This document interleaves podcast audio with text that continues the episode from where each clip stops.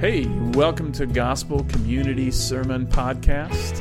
Thanks for listening in. We hope that you enjoy what you hear and that we handle the Word faithfully. We'd invite you, if you have any questions or want to attend a service, to visit www.gcctroy.com.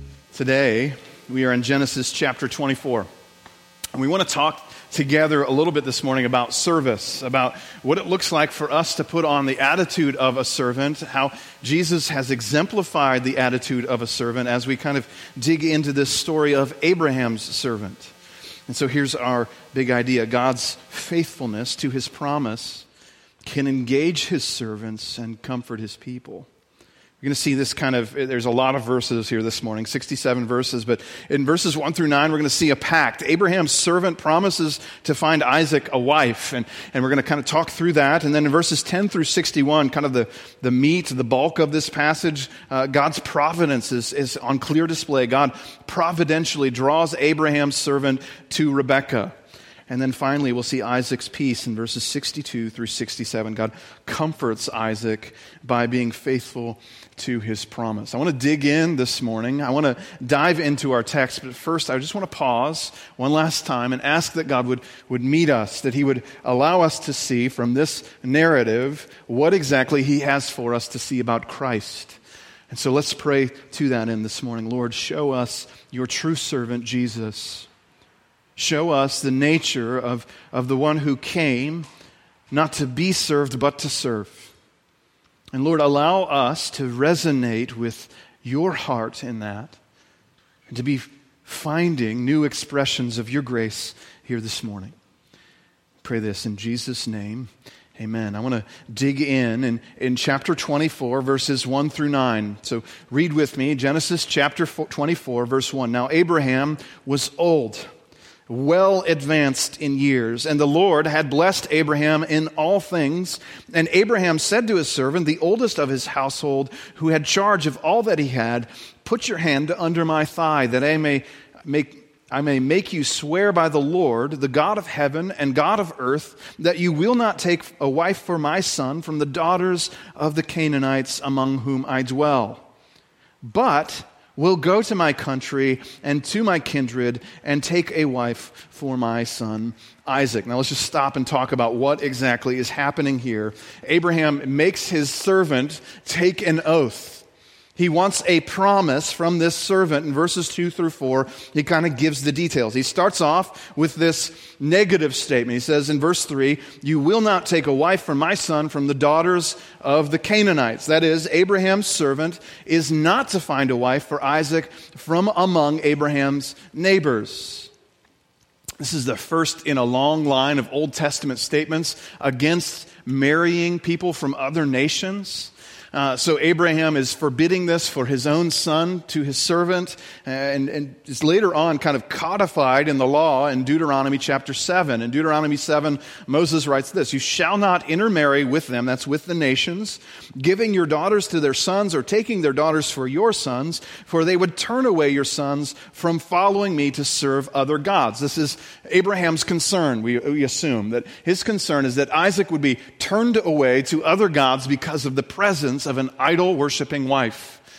And if you're saying, I don't see that happening, just remember the life of Solomon in 1 Kings chapter 11. Solomon takes many foreign wives, and this is what the passage says, "For when Solomon was old, his wives turned away his heart after other gods." It's a reminder here this morning that we take marriage seriously so that each person is kind of aimed in the same direction of pleasing Christ. The New Testament calls it being unequally yoked, that we would take on a partner in marriage that was not directed toward the lordship of Jesus as we were. Or maybe we aren't as directed to the lordship of Jesus as they are. And so what's happening is that Abraham is concerned that these Canaanites would lead Isaac toward idol worship, and the promise of the covenant would be lost. But verse 4, what's stated negatively in verse 3 is stated positively in verse 4. "But go to my country and to my kindred and take a wife for my son Isaac." If your parents ever say to you, "Let's go to the family reunion so we can find you a wife," you've got issues, right? No, but this is a little bit different time, different place. Abraham's direction wasn't just a ban on any Canaanite women. It was a push toward a specific people, those people who were tuned in to the heart of God, these descendants of Noah from the same line as Abraham that had their hearts tuned to what God was doing. See, it's a reminder here this morning that when we read in verses 1 through 9 that Abraham's faith is real. Now look how that comes about in verse 5. The servant raises a question to Abraham. The servant said to him, "Perhaps the woman may not be willing to follow me to this land. Must I then take your son back to the land from which you came?" Abraham said to him, "See to it that you do not take my son back there. The Lord, the God of heaven, who took me from my father's house and from the land of my kindred, who spoke to me and swore to me, 'To your offspring I will give this land,' he will send his angel before you, and you shall take a wife for my son from there. But if the woman is not willing to follow you, then you will be free from this oath of mine, only you must not take my son back there."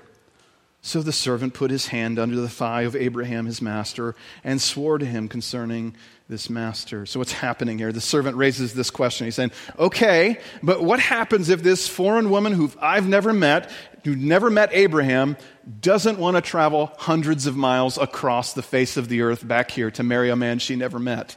What happens then? Now remember, Abraham hasn't seen his brother or his nephews or anything for 30 to 40 years. He hasn't been around in this culture. And so convincing a woman who he has never met or has never met Abraham to come back to Canaan seems a little bit far-fetched.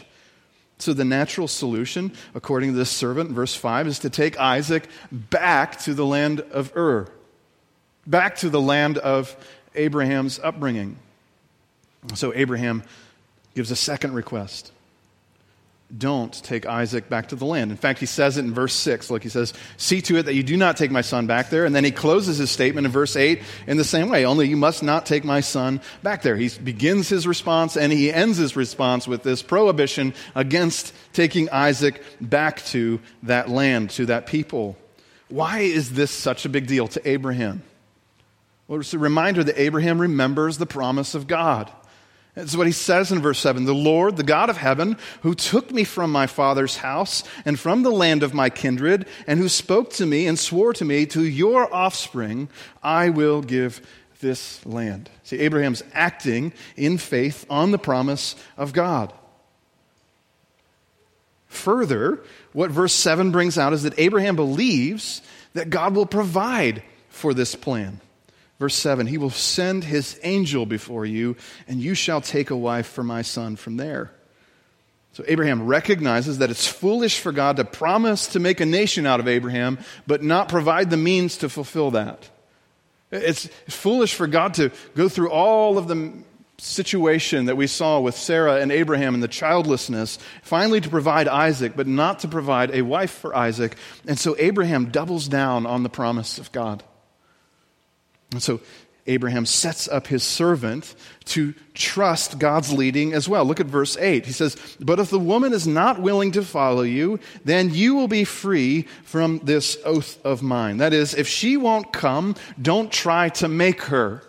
If the Lord's not providing this situation, you're free from your oath.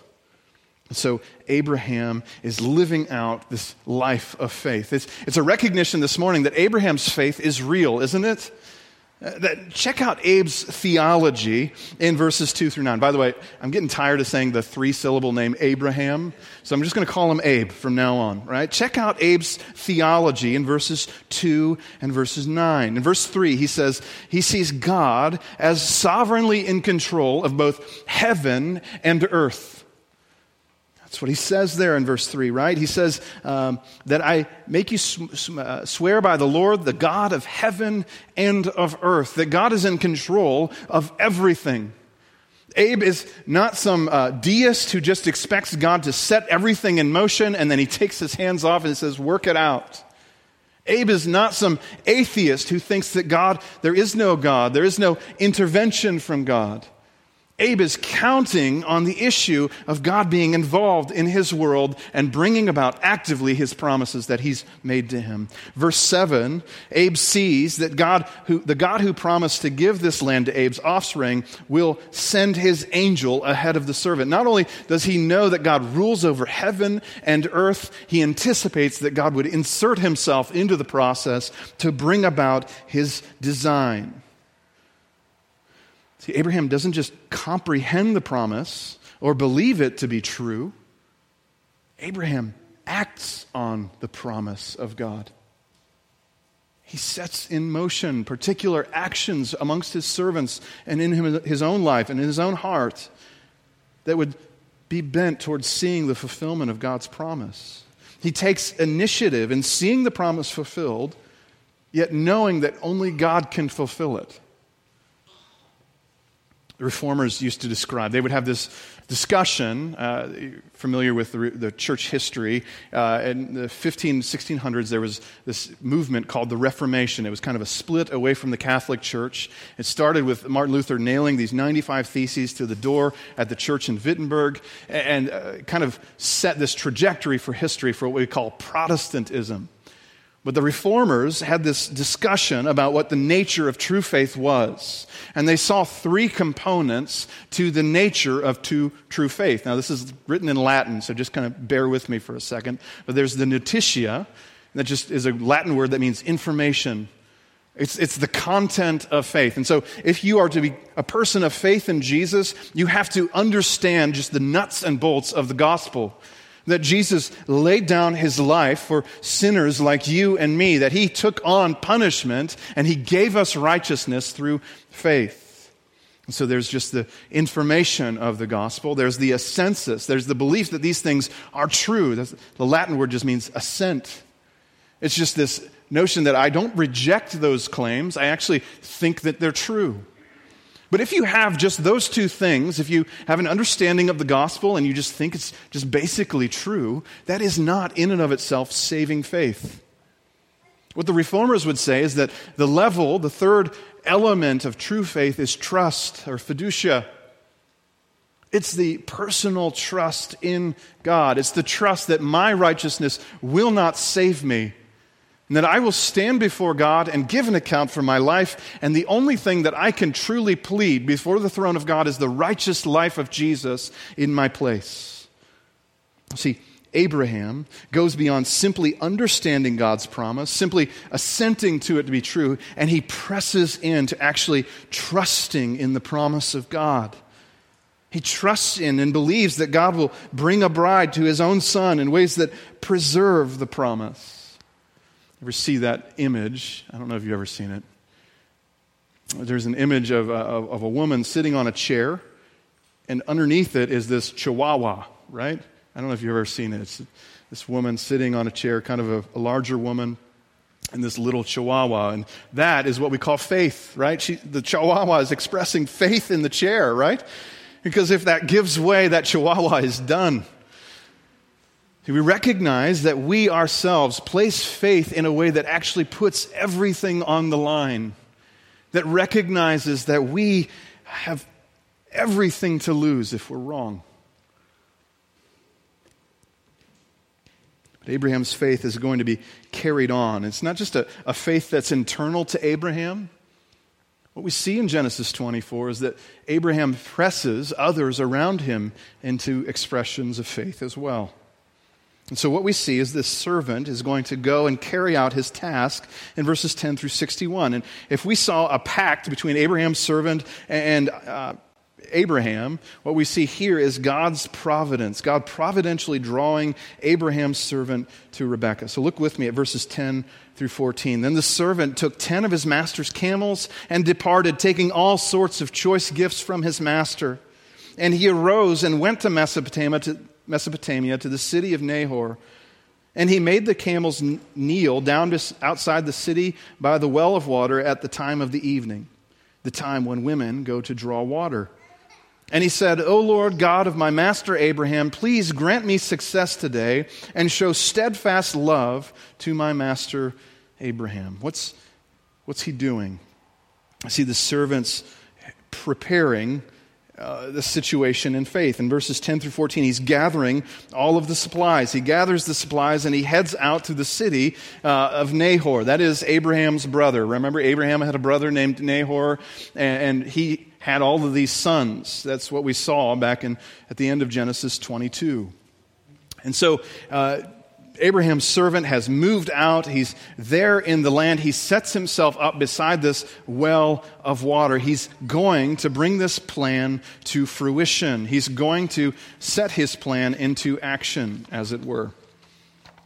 And so, it's not all he does, though. In verses 12 through 14, we see the nature of this prayer. And I've read the first sentence, verse 12. He said, "O Lord, God of my master Abraham, please grant me success today and show steadfast love to my master Abraham. Behold, I am standing by the spring of water, and the daughters of the men of the city are coming out to draw water. Let the young woman to whom I shall say, please let down your jar that I may drink, and he who shall say, drink, and I will water your camels. Let her be the one whom you have appointed for your servant Isaac. By this I know that you have shown steadfast love to my master." If you notice in his prayer, there's a term that's used twice in verses 12 and 14. The servant talks about God's steadfast love. That is God's covenant faithfulness. I'm going to bring up a definition from Vine's Theological Dictionary of the Old Testament. It says this: the word refers primarily to mutual and reciprocal rights and obligations between the parties of a relationship, especially Yahweh and Israel. But Hesed is not only a matter of obligation, it's also of generosity. What this is getting at is this term is used to describe God's faithfulness to his covenant, to his promises. And so what's translated steadfast love, we might just say faithfulness, but the Old Testament language actually draws our attention to God's attention to his promise. And so the servant is actually praying, God, be faithful to the promise that you've made to Abraham. Show yourself faithful to that promise. That is, the servant is praying that God would be faithful, would accomplish the things that he had promised to Abraham. He asks God to bless his plan. He lays out this whole plan like, hey, I'm going to ask for water, and whoever waters these camels, that's also going to be a sign to me. So what happens is that in verses 15 through 28, the servant identifies Rebekah. Look at verse 15. "Before he had finished speaking, behold, Rebekah, who was born to Bethuel, the son of Milcah, the wife of Nahor, Abraham's brother, came out with her water jar on her shoulder. And the young woman was very attractive in appearance, a maiden whom no man had known. And she went down to the spring and filled her water and came up. Then the servant ran to meet her and said, 'Please give me a little water to drink from your jar.' She said, 'Drink, my lord.' And she quickly let down her jar upon her hand and gave him a drink. And when she had finished giving him a drink, she said, 'I will draw water for your camels also, until they have finished drinking.' So she quickly emptied her jar into the trough and ran again to the well to draw water, and she drew well for all his camels. The man gazed at her in silence to learn whether the Lord had prospered his journey or not." So we meet Rebekah. And what the text describes is that Rebekah is beautiful on the outside. Isn't that what we see in verse 16, right? She's a young woman, very attractive in appearance. She's been known by no man. But she's also a person of character. In verses 17 through 21, we have this description of her act of service. Rebekah exhibits the character of a servant. So here, Abraham's servant has traveled all of these miles.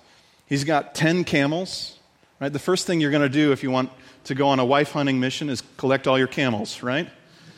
He's got all of these goods, all of these servants that are traveling with him, and they've traveled hundreds of miles. And so their camels and the servant are thirsty. And as Rebekah lets down her jar to give a drink of water to Abraham's servant, she sees the need for these camels to be served as well.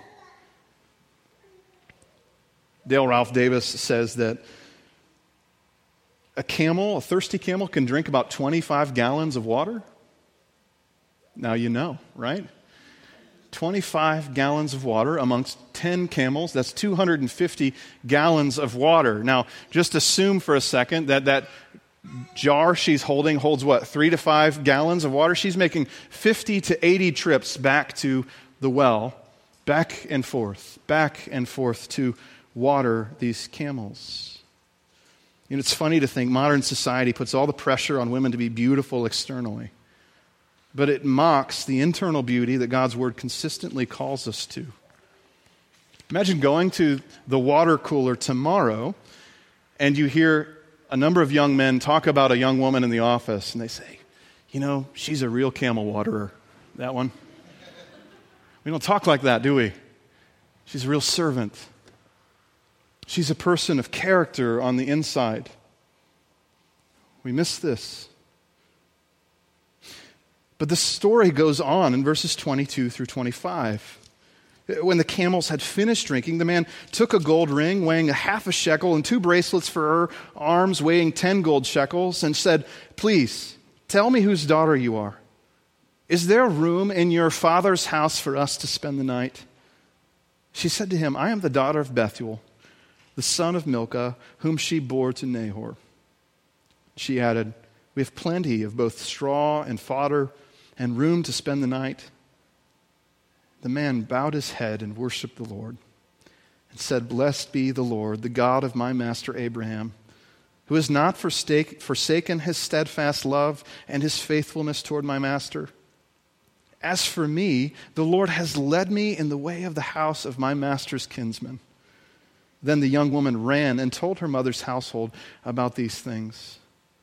See, the servant's plan comes to fruition, and he tests just this last bit of testing for Rebekah, right? He's saying, surely she's a servant, surely she's right, she's got the character, but is she of the right household? And sure enough, that's the question he poses is, first, whose family are you from? Secondly, can I stay the night? Kind of a little forward, right? But first, whose family are you from? And Rebekah responds, I'm from Bethuel's household. I'm Nahor's granddaughter. I am the great-granddaughter of Nahor. I am somewhat distantly related to Abraham.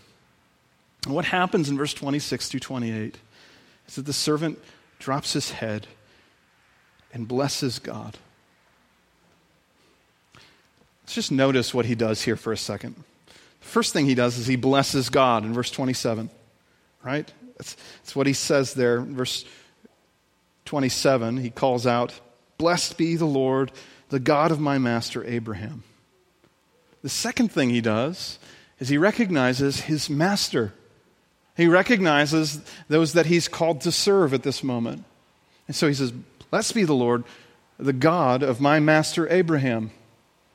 And the third thing he does is he stands in just amazement that God has seen fit to include him in this purpose. That's what he says later on. He says, "Who has not forsaken his steadfast love and his faithfulness toward my master? As for me, the Lord has led me in the way of the house of my master's kinsman." Derek Kidner kind of provides a different translation. He says, "He led me, straight to the house of my father's kinsman." And he recognizes God's priority. He recognizes his master next. And then finally, he's amazed that God would include him in this issue of service, in the fulfillment of his plan. But there's still one big question mark here in the servant's plan, isn't there? It's not just whether Rebekah would come. It's that this servant needs to talk to Rebekah's family. And in verses 29 through 61, we see that the servant kind of navigates Rebekah's family and the situation that happens there. I'm not going to read all of this because this would be kind of really long for us. But in verses 29 through 32, we meet Laban. And Laban's this guy that we're going to run into later in the issue in the story of Jacob. And Laban's always got his eyes and ears tuned into how he can make a quick buck. In fact, in verses 29 and 30, Laban kind of zeroes in on these bracelets and everything else that Rebekah had gotten, and he's just being overly friendly to Abraham's servant. But in verse 33, the servant refuses to receive the hospitality that Laban wants to extend to him until he can kind of press forward into his mission. And in verses 34 through 49, Abe's servant tells the whole story again. He's inviting Bethuel and Laban and all of Rebekah's household into this thing that God is doing. He's inviting them to see what he's seen. He's inviting them to own the story that he himself has been a part of. And in verse 49, he presses the issue to them. He says this, look with me at verse 49. Now then, if you are going to show steadfast love and faithfulness to my master, tell me.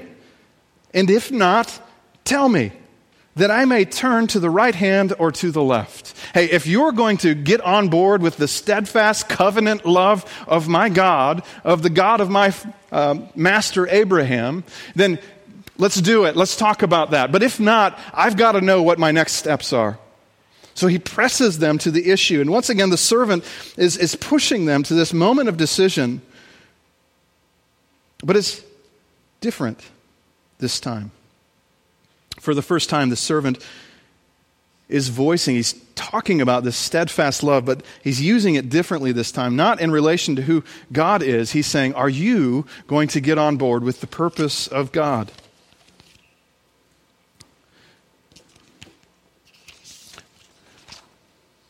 So what happens in verses 50 and 51 is Bethuel and Laban give Rebekah away. Look at verse 50 with me as we see this in the text. Then Laban and Bethuel answered and said, the thing has come from the Lord. We cannot speak to you, bad or good. Behold, Rebekah is before you. Take her and go, and let her be the wife of your master's son, as the Lord has spoken.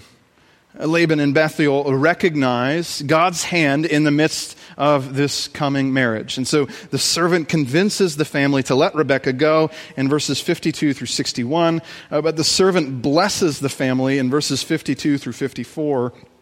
But this moment of actual departure comes in verse 55, and Laban and the mother object, and they say, let the young woman remain with us a while, at least 10 days. After that, she may go. And the servant again presses the issue in verse 56. He said to them, do not delay me, since the Lord has prospered my way.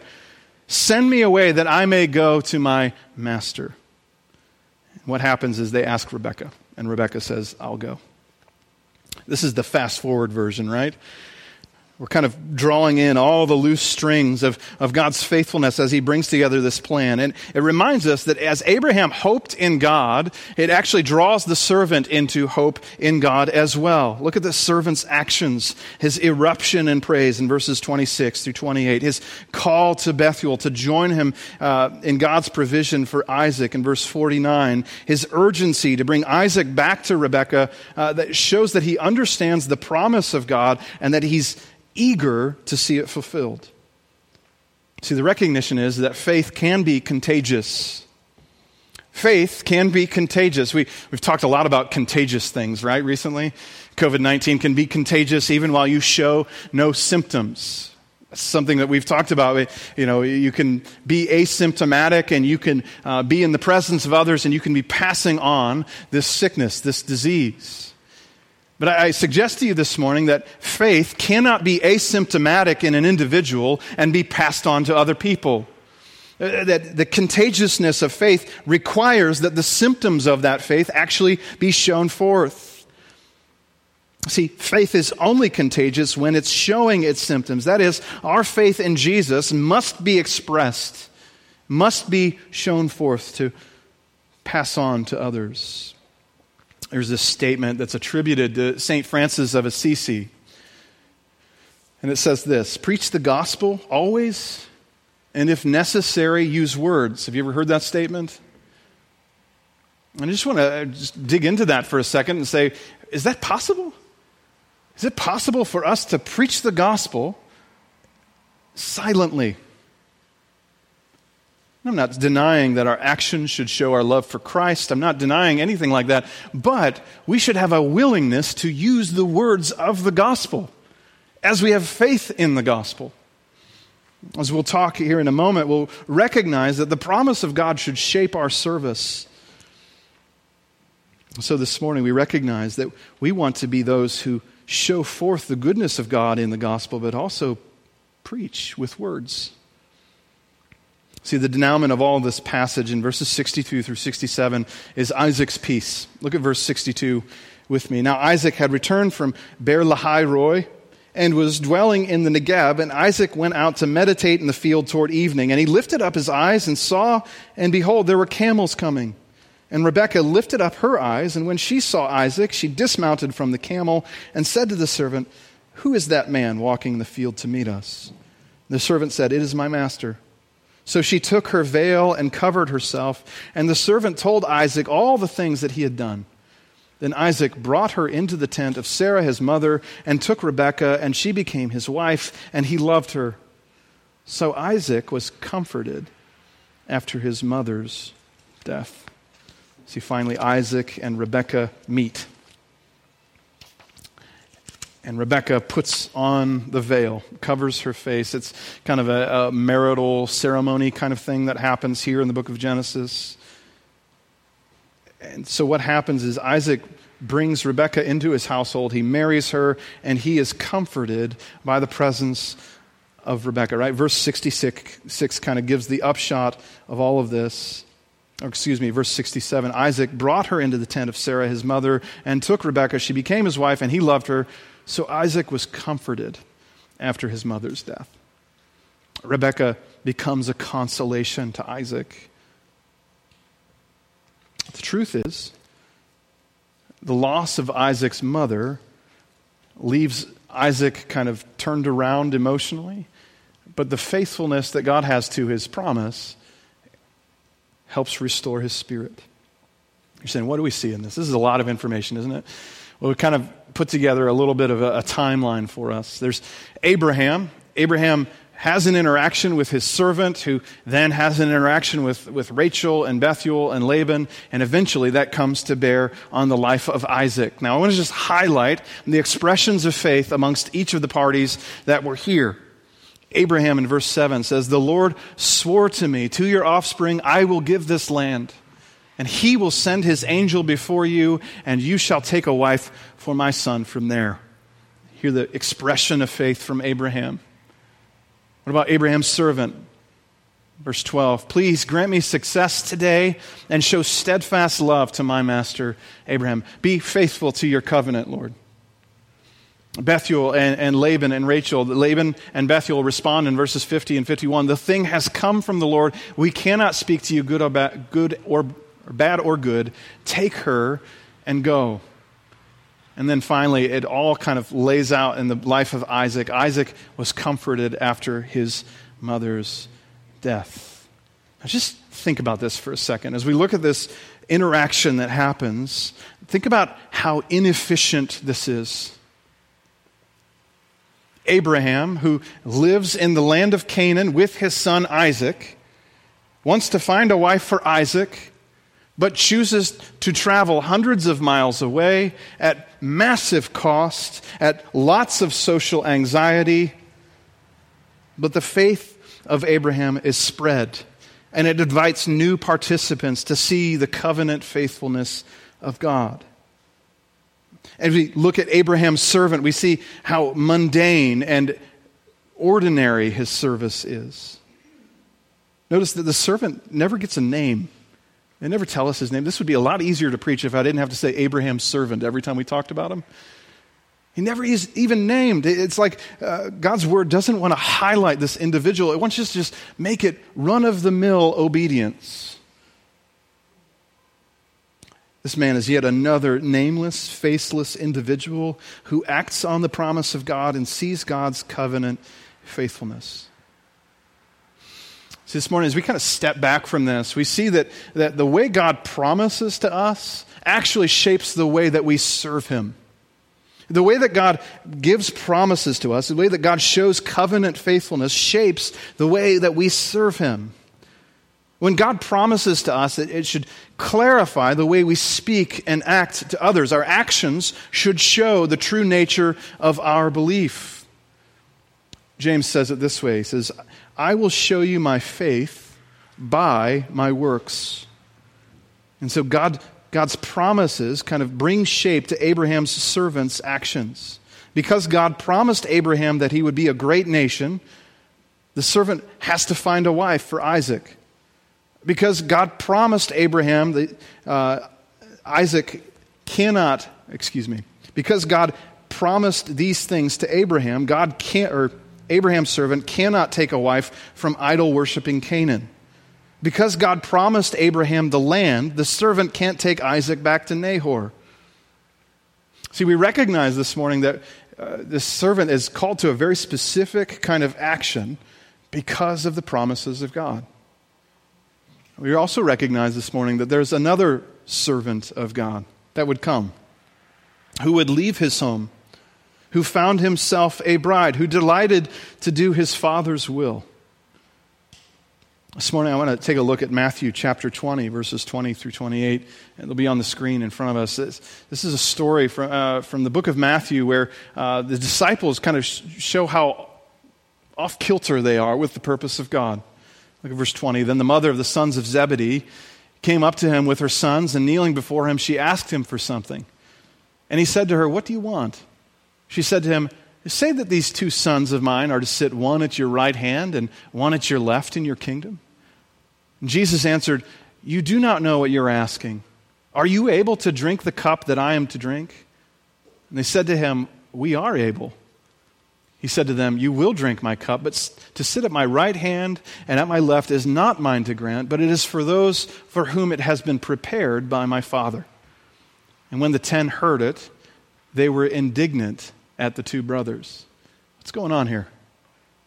These disciples, the mother of the sons of Zebedee, she comes and she's making requests on behalf of her two sons. And she's saying, "Grant to my two sons that one would sit on your left and one would sit on your right in your kingdom." And what's this about? It's this idea that when I'm closer to Jesus, I receive more glory in the kingdom, right?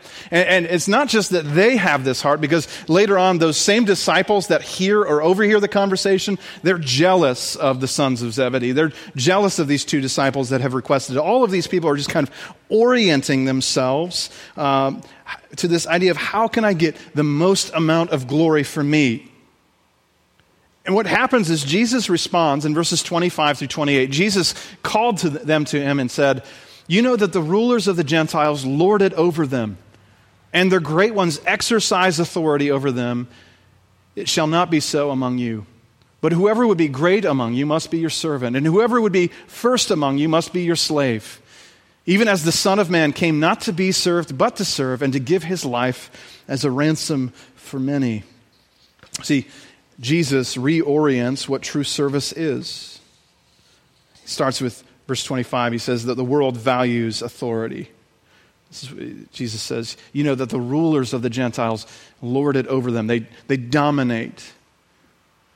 When you go to a different nation at this time, they would just rule over these people. They would dominate them. They would look to them to just collect resources from them. They would overtax them, overburden them. The sign that you have arrived as a leader in this mindset is how many underlings you have. But in verses 26 through 27, Jesus says that's not what the kingdom is about. He says, "This shall not be so among you. But whoever would be great among you must be your servant, and whoever would be first among you must be your slave. The Son of Man didn't come to serve," that's the exact opposite of what he says. "Even as the Son of Man came not to be served, but to serve, and to give his life as a ransom for many." See, the kingdom values service, and first and foremost is our King, Jesus, who laid down his life. He gave himself. He didn't come to be served, but to serve. See, Jesus exists as this example to us, as the person who lays down his desire. There's this story in John 13 where Jesus disrobes. He takes on the role of a servant, and he starts washing the disciples' feet. Jesus exists as a servant, but it goes beyond that to say he's not just a servant, he's a ransom. That he actually took on the role of laying down his life, not just in service to us, but in redemption of us. That if you and I want to be a servant, we must first be ransomed. We must first be paid for. You cannot exist as a servant if you don't have a hope beyond your service. If you are just banking on this life and this life only, you will not serve others. Jesus orients us to this idea that he has become ransom so that we might join with him in acts of service. See, here's the question for us this morning. Does God's promise shape your life? See, God may be faithful to his promises, but are we faithful to God's promises? I meet all kinds of individuals who say they love Jesus, but when it comes to practical rhythms of life in Christian faith, they fail and they falter. And I don't mean to sound overly legalistic. That's not my intention. But there are people who say they love Jesus, but they know little of his self-denial. They know little of his rhythms of service. You know, modern-day Christian faith requires so little of us. You look at the passages in Matthew 13 that describe the kingdom of God, where this kingdom is like this pearl of great price, and you go and you sell everything you have that you might have it. You find a treasure in a field, and you sell all of your possessions that you might buy the field. But what modern-day Christianity has said, yes, the treasure is valuable, the pearl is valuable. We value those things, but we gawk at the price tag. We say it's not worth it. I don't have to give up my life in patterns of service. I don't have to take up my cross to follow Christ. The promise of God does not shape my life. See, the promises of God should shape our living. When God tells us things like, I will build my church and the gates of hell shall not prevail against it, like Matthew 16, the question should be, am I attending church? When God tells us, this is the blood of my covenant poured out for many for the forgiveness of sins, drink this in remembrance of me. Do you take communion? When God tells us that we are ambassadors and that God is making his appeal through us, do you share your faith? We should have rhythms of life that take on the fullness of God's promise. So here's the truth this morning. This is what I'm kind of getting at, is the gospel, the truth of Jesus' death and burial and resurrection can both thrill and conscript us. The gospel can thrill you. The gospel can fill you with this sense of God's purpose in the world. It can engage your heart and your mind and your emotions. It can address all of the needs of human interaction. But it can also conscript us and call us into acts of service. See, I'm worried this morning that the gospel becomes nothing but trivia to us. And when the gospel is nothing but trivia to us, we'll do whatever we feel like doing. I was talking with a friend earlier this month, and they started describing their theological view of some finer point of something or other. And I just got the sense when I was talking with this individual that they were kind of putting theology on, statements about who God was and the nature of God's reality, kind of like you buy a shirt. Just, is it fashionable? Does it work? We do that sometimes, don't we? We talk about these concepts and we just kind of throw them around as if they were nothing. But in all reality, we are meant to be those who sit underneath the Word of God and put on practices in our life in keeping with those promises. See, the question in my friend's heart, it seemed, was not, what does the Word say? But rather, what fits my desire or how things should be? See, if the gospel is the summum bonum, the greatest good, it will take on ever-increasing importance to you and to I. The truth is this morning, the gospel should thrillingly conscript you. That the beauty of the gospel is so precious, it should invite you into its service. We shouldn't have to twist the arms of others into acts of service toward one another. We should be those who enter into service willingly because of our love for the promises of God.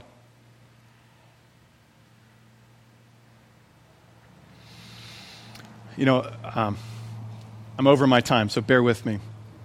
A lot of times I feel like I orient myself to the promise of God, and I'll say, okay, here's my areas of service, as if I'm in my calendar.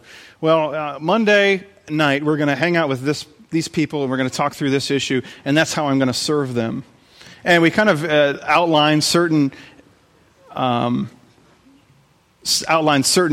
places where we would enter into service. We say, I'm going to do my service on Sunday morning in the nursery or wherever else it might be. But the thing we have to think about is not the areas of service, it's that how I can make every aspect of my life it's subservient to the gospel and to God's purpose in the world. We tend to think about the gospel like a microscope or a telescope. The gospel is a microscope, and it's meant to look at the intricacies of me. It's meant to kind of bring about all of the inadequacies and kind of speak into those inadequacies. Or some of us treat the gospel like a telescope. It's meant to explain the vast things of the world. The truth is that the gospel is more like a pair of glasses. And when we put on the pair of glasses, we see all of God's world through that particular lens. We see all of it for His purpose. We see all of it for His goodness and His design. When Abraham's servant takes on this task, he takes this oath, he's entering into some mundane task, travel, discussion, but he sees in it the promise of God. Do your eyes look for the promise of God? Do you look to be faithful to the things that God has called you to be faithful to? Let's pray this morning that God makes us those people. Lord, we ask now that you would allow us to be faithful to your promises. Lord, we've seen so much interaction in these chapters in Genesis where Abraham is learning to faithfully execute life according to the promise that you've given him. And sometimes he succeeds and sometimes he fails, yet we recognize that we ourselves succeed and fail at times. Lord, give us grace in our need, but allow us to see with clarity your overarching purpose in this world. Allow us to engage what you've called us to. We pray these things in Jesus' name. Amen.